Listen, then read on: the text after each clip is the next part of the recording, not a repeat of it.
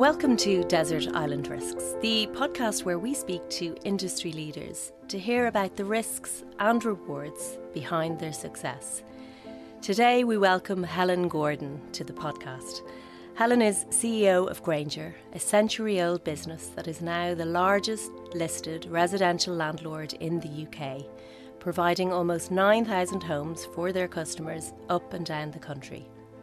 Joining in 2016, Helen helped Grainger make history as the first FTSE 250 company with women as chair, CEO, and CFO. Helen previously worked at RBS, where she was global head of real estate asset management in the wake of the global financial crisis, and has also held senior positions at both Railtrack and Legal and General. She currently sits on the board of Derwent London and has previously been a trustee of the College of Estate Management and a member of the board of the Covent Garden Market Authority. As immediate past president of the British Property Federation, non executive of British Waterways, and a board member of EPRA, Helen has been a champion for real estate, having a positive impact on the wider world. She is quoted as saying, The physical connection we have to people's lives means the property sector has a particular responsibility, but also a huge opportunity. Helen Gordon, welcome to Desert Island Risks. Thank you. Tell me, what is that responsibility and what is the opportunity? Uh, we know, and I think during this pandemic, we've established it even more that the built environment, our surroundings, our homes, um, physical buildings, our office space, our retail stores all have an impact on how we feel and our mental health and well-being. And uh, I think some of us have been talking about this for a long time, but this year we've really established that that's that's the case. What we do in the industry is really establish buildings that will last for centuries in some instances, and we have this huge responsibility to get it right. Treating people right has been a consistent theme when we talk to other people about you and the sort of businesses you run. How do you strike a balance between making tough calls and keeping people at the heart of what you do? So, I have a very strong view that people should be in the right slot. And quite often, going into organisations, I've had to make calls on either right sizing, downsizing, making redundancies. I'm quite proud of the fact that many of the people who I've gone through that process with still speak to me, more than speak to me, uh, treat me as a bit of a mentor and call me. And I think if you do it well, actually what you do is you liberate people. All the time I'm looking, have I got the right people in the right slots? And uh, and I think the hardest thing, Emily, is the thing that you do, which is actually establish whether or not that person's right for the slot.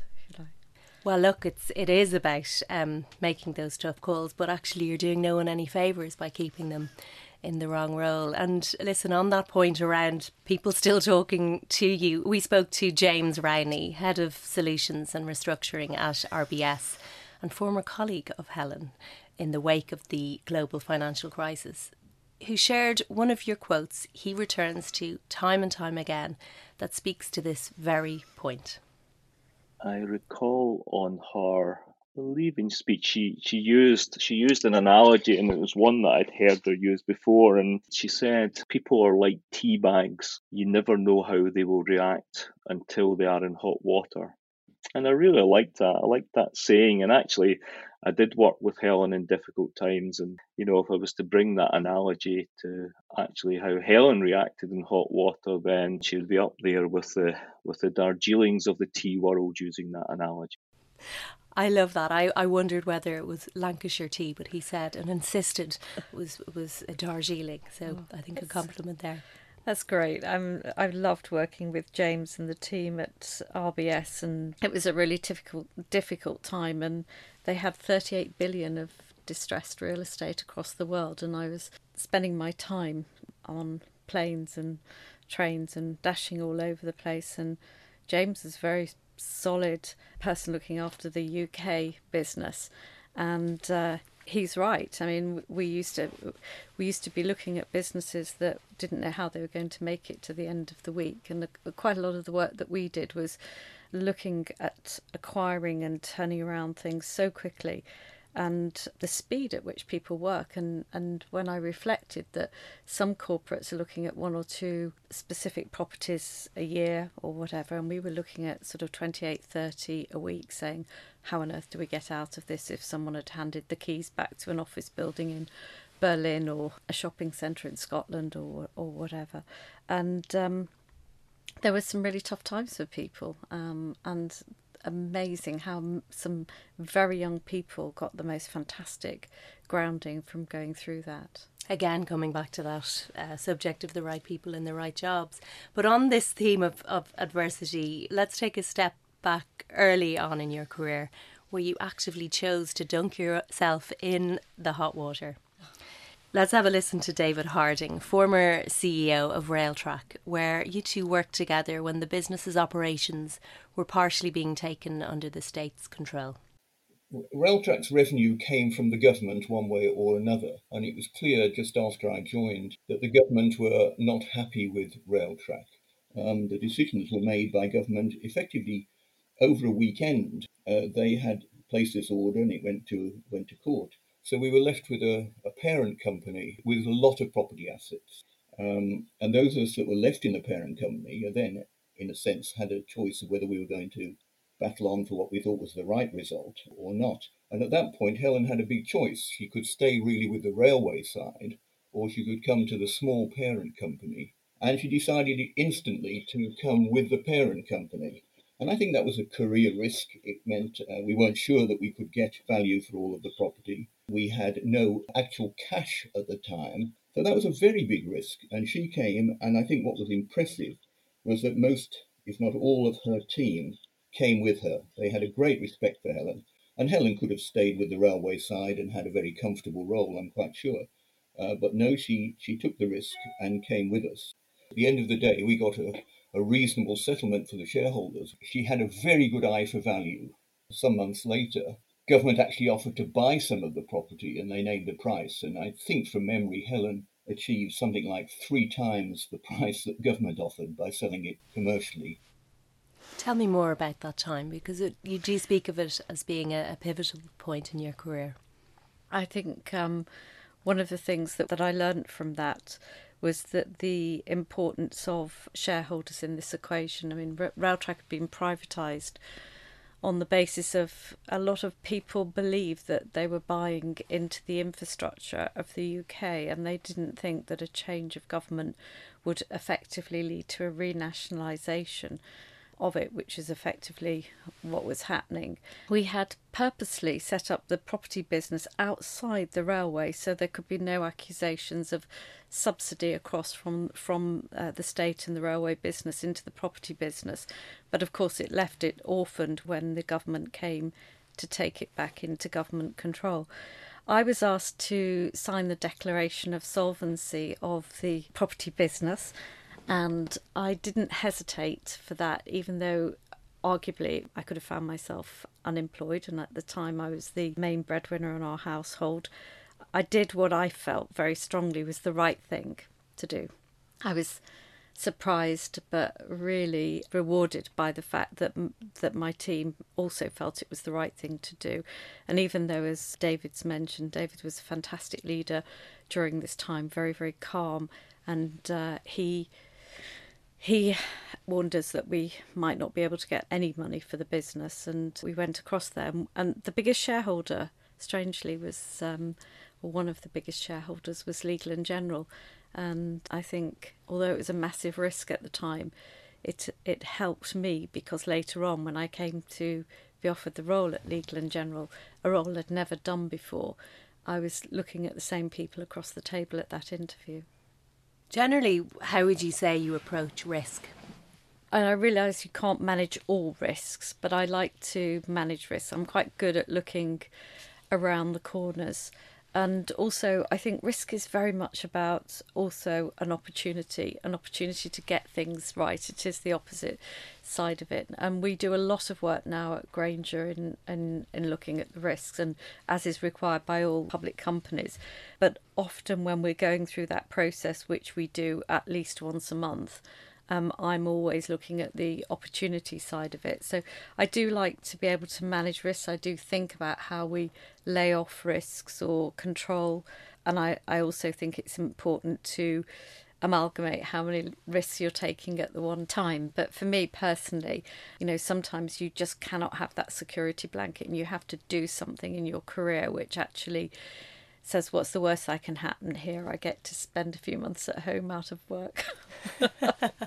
well, one of the people you would be spending time with, of course, is John, your husband. Oh. Um, we spoke to John Anderson, barrister, judge, fighter pilot, and loving husband of Helen, who shared with us his view on the greatest risk you've ever taken, which, Helen, you made with no information, no underwriting whatsoever. Let's have a listen. You want to know the greatest risk she ever took? Well, that's pretty easy. It was going on a blind date with me 27 years ago. It was set up by my sister, uh, and um, we met at a restaurant on Chancery Lane and uh, never looked back. I think it was probably taking her for dinner to the Quality Chop House on Farringdon Road. But it, it was a nice payback actually because um, Helen, a few years later, was able to introduce my sister to um, a very nice American whom she has since married. Uh, and uh, she, Helen, is now known within our family as Saint Helen because my mother never thought we'd get Louise, my sister, off her hands. So all's well that ends well there. Tell me about that, St. Helen. Oh, yeah. So actually, there was something about that first date, which was that he took me to the Quality Chop House in Farringdon, where you sit on trestle tables. It used to be called something like the Working Men's Restaurant, and you sit in trestle tables. And I think he'd done it on the basis if he's short of conversation, he could talk to the people on the other side of him if he, if I was boring him or whatever but he was really entertaining with the people left and right and he's he's quite a quiet person but he can be great fun and i realized that he was a good person to be around and he was a kind and thoughtful person, uh, just in the way he sort of dealt with people. So that was a good start. And yes, I was doing a deal for the Factory Outlet Centre in Ashford in Kent with BAA McArthurGlen and a man by the name of John Nicolosi was doing all of the construction due diligence on that transaction. He told me he was moving to London, and I said, How does your wife feel about that? And he said, I'm recently divorced. And I said, I must introduce you to some of my female friends and invited him to our flat in London for drinks. And he fell in love with my sister in law. And so that's been a great sort of, uh, it's one of my best transactions. no fee, but uh, a good feeling. No, no, no, fee, but lots of lovely holidays in America. Wonderful. Um, well, look, joking aside, your your long-standing colleague Bob Hill, former commercial director at Milton Keynes Development Corporation and property director at Railtrack, talked about your immense attention to detail being one of your defining traits. I'm not very good at uh, detail. I'm I'm impatient to get going. But um, in terms of the way we worked together, that was quite a good balance. Um, she was much more, could be much more focused on the, the detail than I ever was. She was a very analytical and thorough person, uh, well, still is, I'm sure. I think she's ideal for Grainger. I think that's that's that really is the point. If she was like a couple of guys that you you had on your podcast, um, I don't think that would be right for Grainger. I think what she is is perfect for Grainger. Gosh, that's interesting.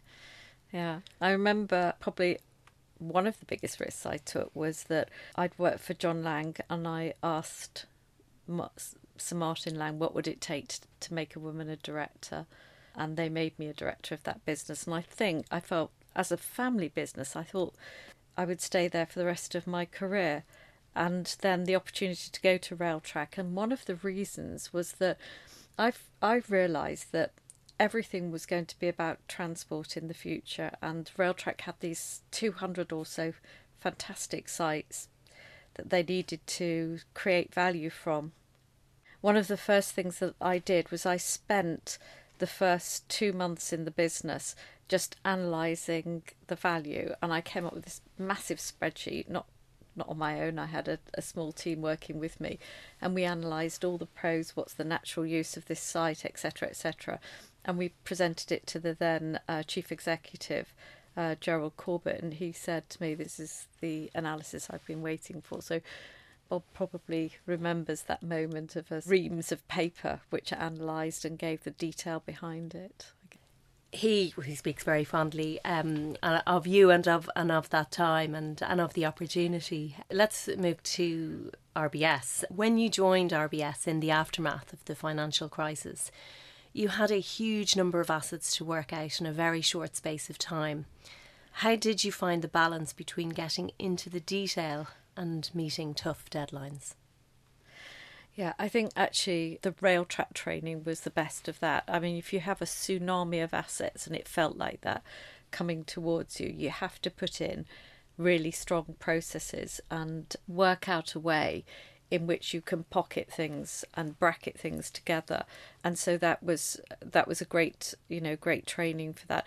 And equally looking after the life fund at uh, Legal and General that was a, a 5 billion pound fund in 2003 so you can see that that's you know that was a lot of real estate to deal with and if you got into the detail you would literally be lost what I would do is bracket them together and compartmentalize them, and then I dip in to some of the detail. And more of that was just to test the people that I was working with to see if they could be on top of it, and then give them quite a lot of space to be able to either, you know, run a development portfolio or execute a, you know, a range of, of disposals. And sometimes, and, and it's held me in reasonable stead for Grainger, sometimes I was dealing with tens of thousands of units in Germany, and I would literally be there almost with the penguin atlas, you know, sort of saying, so where is this place? And it would be somewhere in the depths of Eastern Germany, old East Germany, where people in RBS had lent money to these, and I couldn't even find it on a map. So. Let alone pronounce it, I guess. yeah, absolutely. well, look, it was a difficult time in the market, but particularly for you, I think, given the role you had.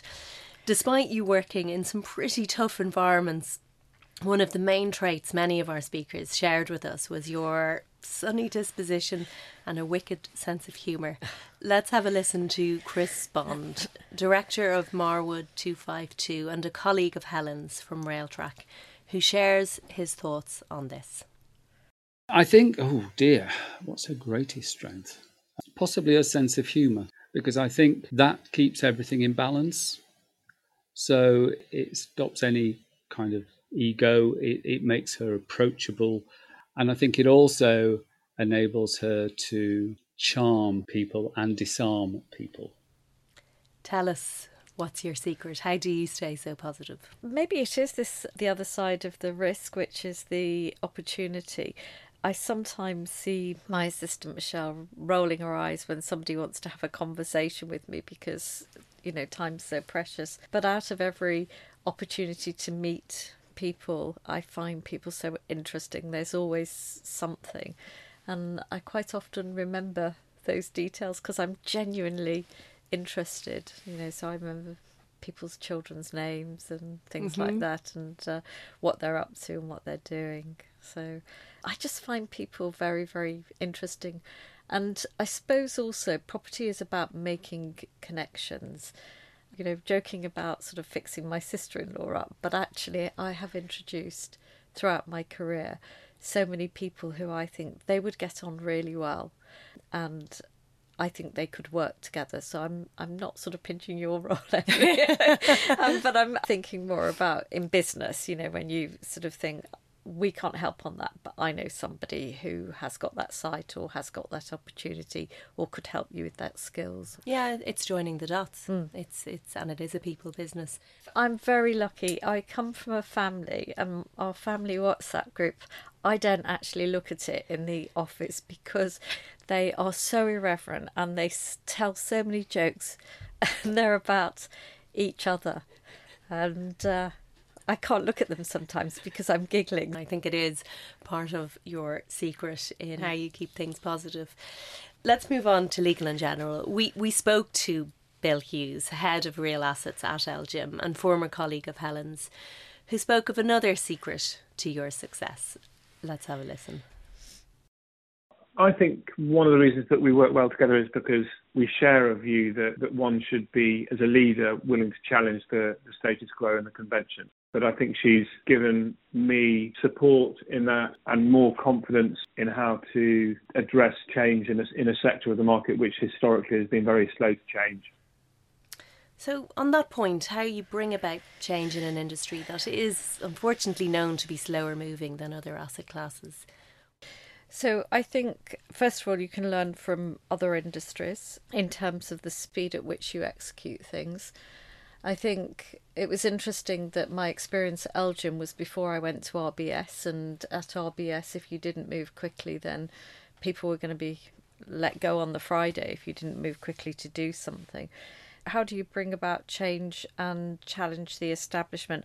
I think it's about being brave, but I also think it's about doing your research and being willing to stand up sometimes for authority. I won't tell the particular incident in too much detail, but Bloomberg building may not have happened had I not been prepared to challenge some of the senior leadership at, at LGIM, and I knew that that was the right investment in the right location for Bloomberg and for L&G and Bill probably witnessed me doing my Violet Elizabeth Bott, where I was, you know, almost stamping my feet that this this will happen. So sometimes you have to be really quite forceful, and then other times you have to use all your other powers of persuasion to move the obstacles.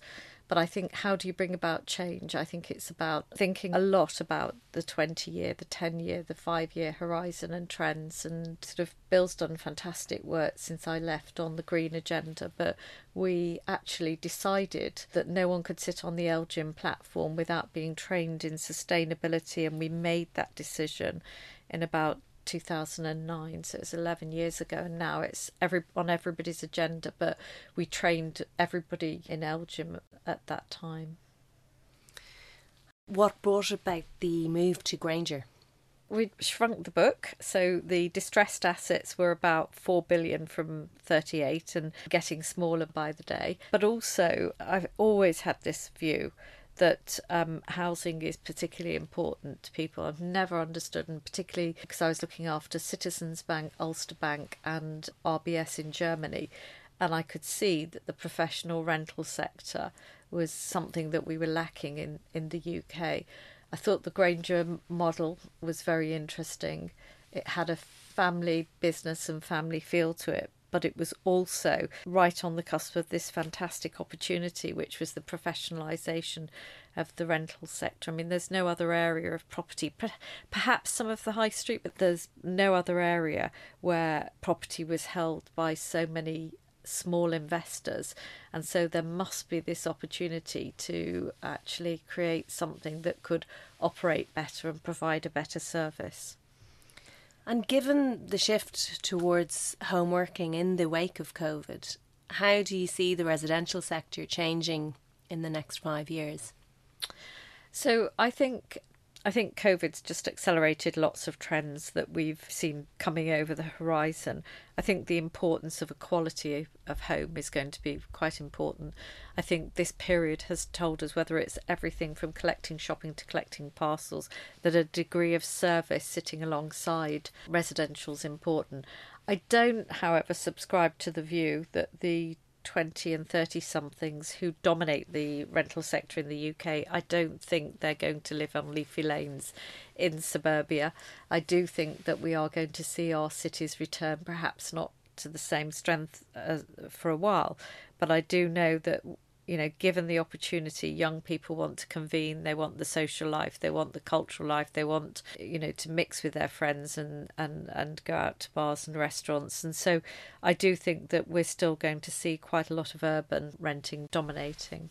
So, Helen, tell me about the community blueprint. So, this was a concept that was brought about by the fact that we start when we're creating a building within a community and we do a lot of work pre planning and then it seems to die down and then the people move in. But one of the things that I've realised is that particularly the people that live in residential accommodation, they're in that age group, 20 to 40 is the main age group, and quite often they want to get engaged in the local community, and it's our role really to help them do that. Whether it's get involved with the local school or the local church or uh, community projects. And the reason I think that's important is that helps the community love our buildings, but it also helps the people that are in our buildings stay longer because they put down roots and they make other associations. And the best example I saw was that we always have a tenant um, portal where tenants are talking to each other and we're talking to them. And during um, the start of the COVID lockdown, they a group of tenants said to us, "We'd really like to extend that to the social housing block that's next door." And I thought this is so powerful because actually it means that we can make sure that we can do something good within the building, which makes people feel good about themselves and good about our buildings as well. So we just formalised that and called it our community blueprint. And across all of our buildings, we're rolling that out in, in terms of making a, a community engagement plan that will endure. And when you look at risks for the residential sector, what uh, does the crystal ball tell you? I think we've got a real problem in the UK in the undersupply of housing. I think the government are pulling lots of levers to try and make it happen, but for for me, the biggest provider of homes in the UK tends to be the house builders who more or less build to order. For the rental sector, the biggest challenge is access to land and the fact that it is not understood. We haven't got enough of it yet, and it's not understood by local authorities. And so, you know, I was thinking back a couple of weeks ago, the Bishopsgate Goods Yard got approval for the Ballymore Hammerson scheme that used to be in my portfolio at Railtrack, and we started that work in 1997. And it got planning permission last week, so you can see it's a long haul unless we really accelerate the system. Surely we can do better than that. Absolutely. Yeah, such a long time.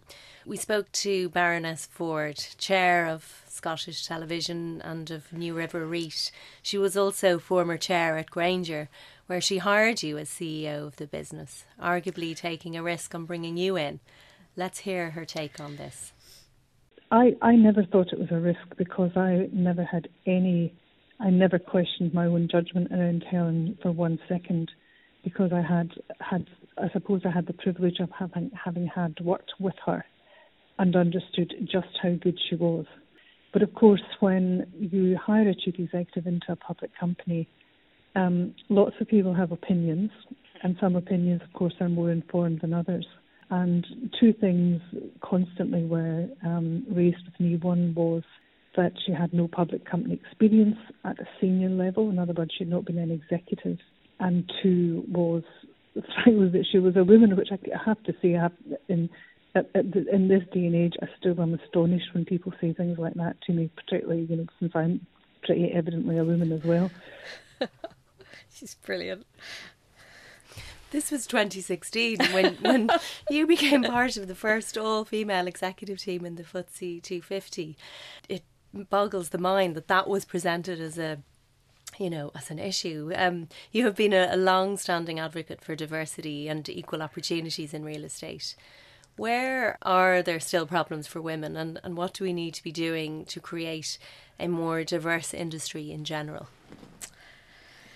Emily, I feel I'm sitting with an expert with you on this one, but quite often, and I'm sure your researchers, when they call people up and they speak to women, you know, quite often when I try and promote women within organisations, you know, we're all our worst enemy because we say, I don't know if I could do that. Do you think I could do that job? Whereas actually, how many times have I advertised a job or we've gone through a search and the guys who are completely unqualified think they can do it and some. Maybe we have to start so much earlier, and I do notice certain schools are better at this with giving women that confidence. I think if what Margaret's saying is, you know, in 2016, people are still questioning whether women should be rising to the top, what aspirations do they have for their own daughters? So I think it starts very early on, and we probably have to tackle it there. But then the job of leaders, managers within uh, businesses, and is really to actually identify that this is holding people back, and you have to therefore invest and give people projects and ask them to do things and say, I know you can do it. And then when they do it, you build their confidence and you build their CV. And then sadly, they usually leave you. but but actually, that's probably generating more talent within the um, property industry.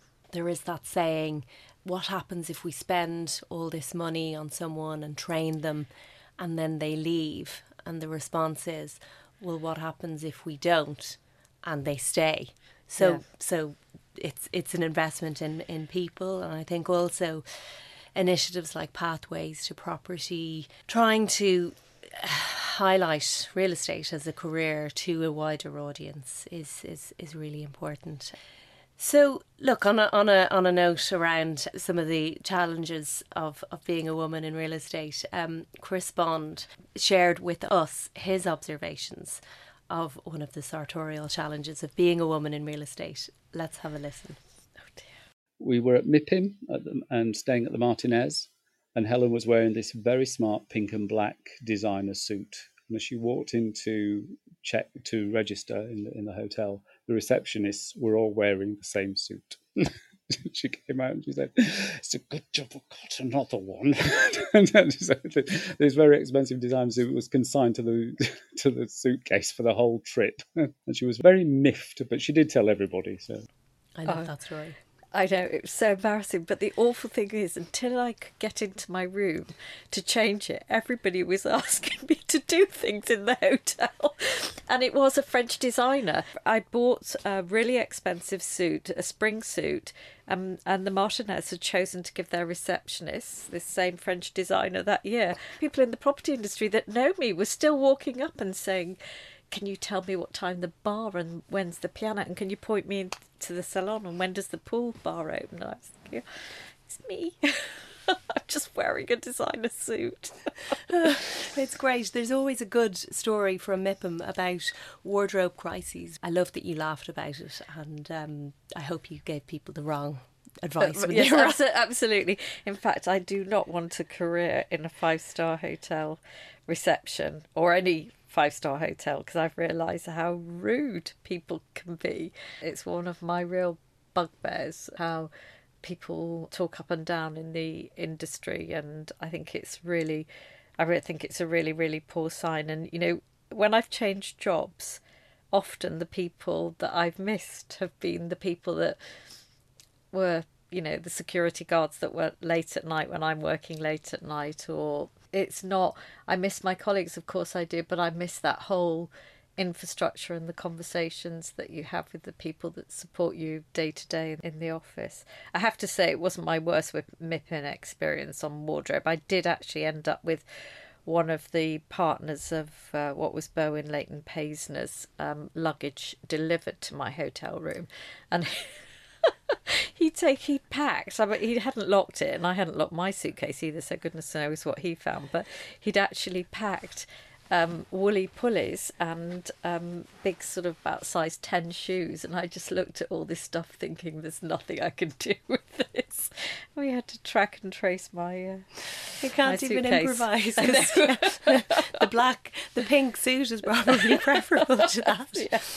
But it is a, it is a good way to judge character, isn't it? The the how people deal with uh, and respond to the waiting staff, and, and I guess you also did that on your first date. It's a good way of assessing how yeah. your potential future husband was as as as character. Yeah. Um, we have a phrase for him. He sort of knows all the chefs and every, everybody at restaurants, and, and I call it. He's gone off chef bothering now. He always pops his head in and thanks them for dinner. So important to say thank you. I love that. It's worth also mentioning one of the people we spoke to said of you that as your deals have gotten bigger, your heels have gotten lower. It's a really great observation, actually. Yeah, yeah. I think it's that ability to dash here, here, and everywhere. But it's um, and during lockdown, I've spent a lot of time in sort of lo- loafers and things, and so the the heels will be that'll be testing on the calves to get back more into the heels. Well, loafers is posh compared to the slippers I think most people are in, including myself. So, although we've all had this time and plenty of practice of being isolated this year, as a real people person, how will you cope if we really do cast you away on a desert island? There are times in the year when I really wish I could go to a desert, desert island. Um, I think one thing about being a CEO of a residential company is you have a pressure that I've never experienced before, which is that every night thousands of people, 23,500 in the case of Grainger, put their head on a pillow and you've got to make sure that it's safe, that there's no water coming through the ceiling or that their fire alarms are working or whatever. But it also means I'm out there, and in my inbox on a Saturday afternoon might be a complaint that, you know, some neighbour's dog's done its business on the next door neighbour's garden or whatever. And you feel as though it's non stop. So the desert island sounds quite appealing from time to time, but I would really miss people. I'd be planning my escape. I'd be building that boat or um, practicing my swimming. Well, I know someone who'll help you escape. Um, let's listen to Baroness Ford once more, who, who shared her first and unchanged impression of you. I was just blown away by Helen when I first met her. Um, and not for the reasons that people often say, you know, someone has made a huge impression on them. Um, she, because she's not a song and dance merchant, um, quite reverse. Um, but she is so incredibly centered, competent, charming, uh, just really powerful, a powerful, powerful presence without ever being an overbearing presence or, you know, any kind of caricature of a leader. I mean, she's not, she just is not that song and dance uh, kind of man, but she's fantastic. And I just met her and thought, wow, what an unbelievably impressive woman. I think it's fair to say Baroness Ford would be chartering a boat to come and pick you up. oh, oh, she she is amazing and a, a role model for so many. And you know, I've learnt so much from Margaret. But one of the things that I was really impressed that she did a couple of years ago, which is she is rallying all of us women to try and establish how we can support other other women rising through the ranks. And not just other women other you know young people because we when I think of diversity now uh, there's a lot of infrastructure going in that helps women but you know we've got to think of people from different social backgrounds particularly in property who might never have known anyone with a career in property just thinks of it as maybe a state agency or or whatever. And then there's also it's not as you will be aware ethnicity and diversity of all sorts. And I'm really proud about 18 months ago we started to do work on this within Grainger and our diversity and inclusion network the group that leads it which is led by one of our young rising stars means that actually we're trying to positively do something about it in the business. But Margaret was a real leader in this area. Bill Hughes mentioned, you know, talking about spotting talent early.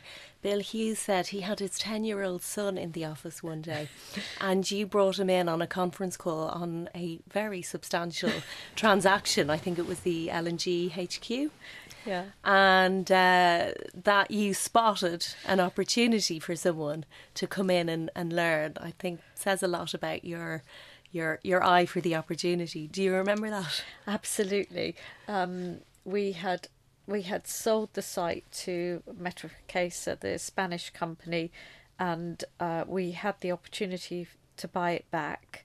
And the transaction, we sold it for about two hundred and 50 odd million and we were buying it back for 96 so it's a pretty good transaction but 96 or whatever it was at the time 96 million was a huge amount of money in the global financial crisis and bill had archie in the office because both of us needed to sign the documentation And I thought, you know, it's boring. He's doing colouring or playing on a computer. And I said, right, I want you to be here to do the check when we actually do the signing, and we did it over the phone with Clifford Chance. I remember he got a phone and he was checking the timing and the amount of money and all this, and he was really involved. And I said, "Check the time, Archie," and he did it. And you know, sort of, it's nice that Bill remembers it, but I hope Archie does. Um, he didn't go into a career in property. I believe he's in your industry. Actually, oh, I'll probably put him off. You know, sort of, after that ninety-six million or whatever it was, you know, it was sort of probably done the biggest deal that he'd do for 10 years. So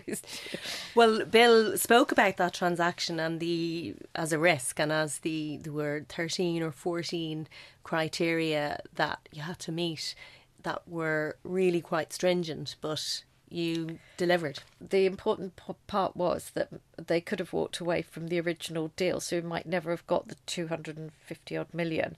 And so we literally went round closing down all of the conditions. And one of the conditions was about rights of light. And I had the pleasure, and it was a real pleasure, of doing a deal with um, Gerald Ronson. And I told Gerald the story that when I was at Railtrack, I worked out that to get a return on such a big portfolio, I had to make um, four million a day. That's how much I had to make, and that was back in 1997. And I said, I'm going to give him the opportunity to make two million before coffee. And uh, being Gerald, he was quite intrigued by that. And he was so sweet. He kept saying, Do you have to check this with anyone, Helen? Do you have to check this?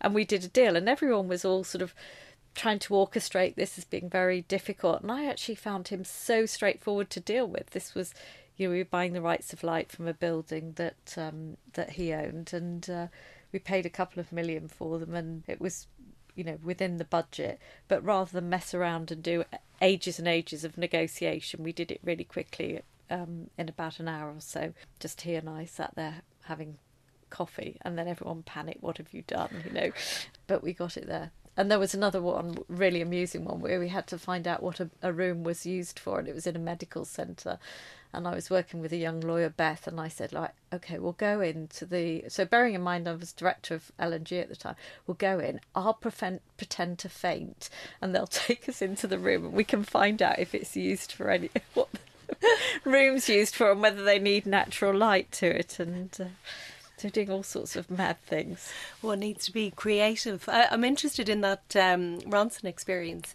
What from a leadership style, you've very, you've got a very distinctive style. What did you take from from from him?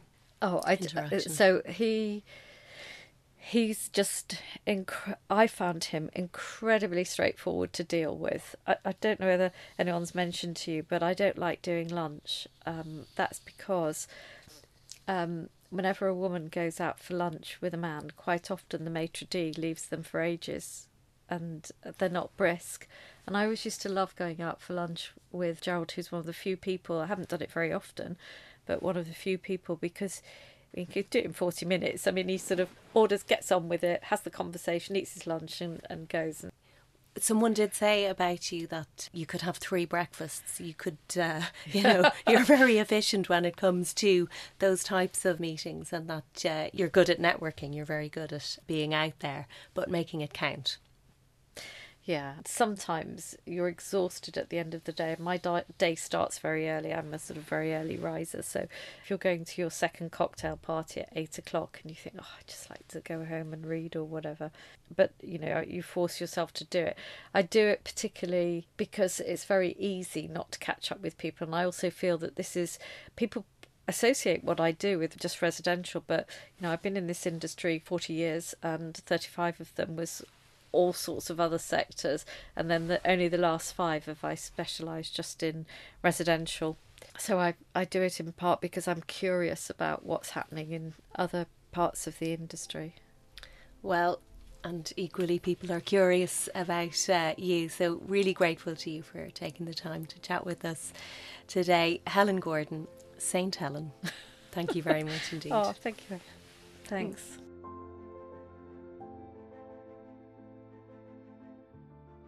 Desert Island Risks is brought to you by Bowhill Partners, the leading executive search firm in the private markets industry. For more information on this podcast or Bowhill Partners, feel free to visit our website at www.bohill.com. bowhillpartners.com or our Instagram page at Desert Island Risks.